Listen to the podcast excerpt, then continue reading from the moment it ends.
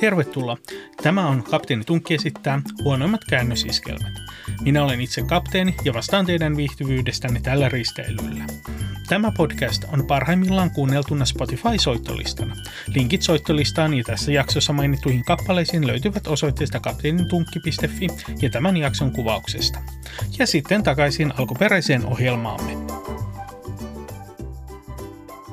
Uudistuneen ohjelman myötä Irkku Baarimen lavalle nousee heti Trupadurin jälkeen stand-up-klubi. Parillisena tunteina ohjelma on suomeksi ja muulloin aivan toisella kielellä. Klubin juontajana ja suurimpana tähtenä on kukapa muukaan kuin teidän viihdekapteeninne. Ja siinä muodossa haluan esittää teille pienen makupalan, mitä tulevan pitää. Freddie Mercury ja Marian Gold kohtasivat musiikkipiireissä 80-luvulla. Marian ihasteli Freddin elinvoimaisuutta retorisella kysymyksellä Forever Young, johon Freddy vastasi tietenkin olkansa heittäen kysymyksellä Who wants to live forever? Koska vitsit paranevat, kun ne selitetään, on syytä kertoa, että mainittu herra Gold oli sen nimisen yhtyeen kuin Forever Young laulaja. Yhtye julkaisi Forever Young-nimisen kappaleen Forever Young esikoisalbumillaan vuonna 1984. Varmankin väärinymmärrysten välttämiseksi oli kuitenkin yhtyeen nimi tässä vaiheessa vaihdettu Alphavilleksi. Forever Youngin lisäksi tuolta levyltä löytyy toinenkin iso hitti, Big in Japan.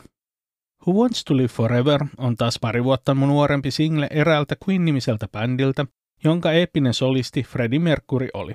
Kappale on myöskin keskeisessä roolissa elokuvassa Highlander, jonka soundtrack sisältää myös muita Queenin hittikappaleita. Elokuva on myös kuuluisa siitä, että Sean Connery näyttelee irkkuaksentilla espanjalaista miakkamestaria ja amerikkalainen Christopher Lambert jenkkiaksentilla Scottia. Tietenkin elokuva on kuuluisa myös siitä, että se sai lukuisia toinen toistaan huonompia ja käsittämättömämpiä jatko-osia. Taiteilijan nimeä Aksu käyttävä suomalainen artisti löysi 2000-luvulla tietokonemusiikin salat ja alkoi tekemään omia kappaleita massatuotannolla. Kappaleet yhdestä kymmeneen julkaistiin levyllä Suomen vanhin Tenava-tähti ja seuraavat kymmenen kappaletta levyllä OI, OI, OI. 19 näistä kappaleista on omaa tuotantoa, mutta valitettavasti se kuuluisa 20. on käsittelyyn joutunut Alphavillen Forever Young. Tosin luulen, että taas tässä vaiheessa valtaosa risteilyviereistä on arvannut käsittelyssä olevan kappaleen jo hyvän aikaa sitten. Ainut osuva asia Aksun varhaistuotannossa on esikoislevyn titteli.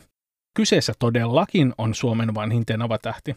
Ei sellainen Antti Pääkkösen kaltainen voittaja, joka nousee alan ammattilaiseksi ja pysyy siellä vielä aikuisenakin, vaan sellainen, joka ohjataan kotiin itkun kerran jo esikarsinnoissa ennen kuvauksia.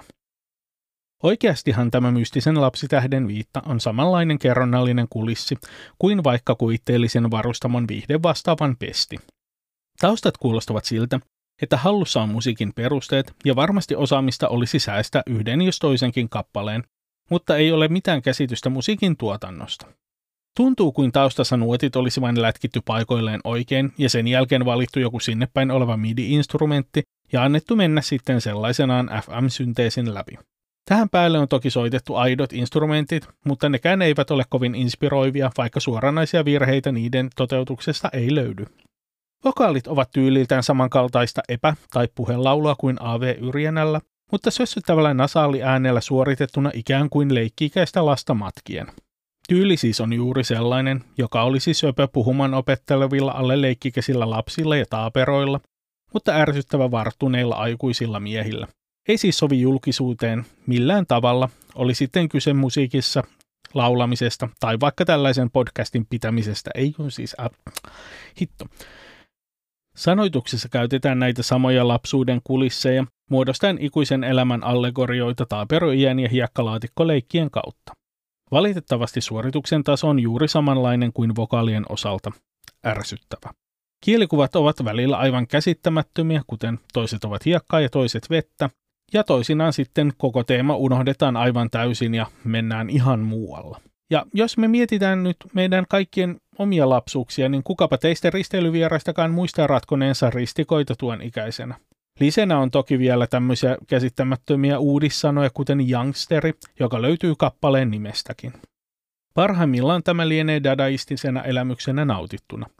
Olkaa hyvä ja olkaa ikuisesti nuoria, kuten Aksu ja youngsteri vain.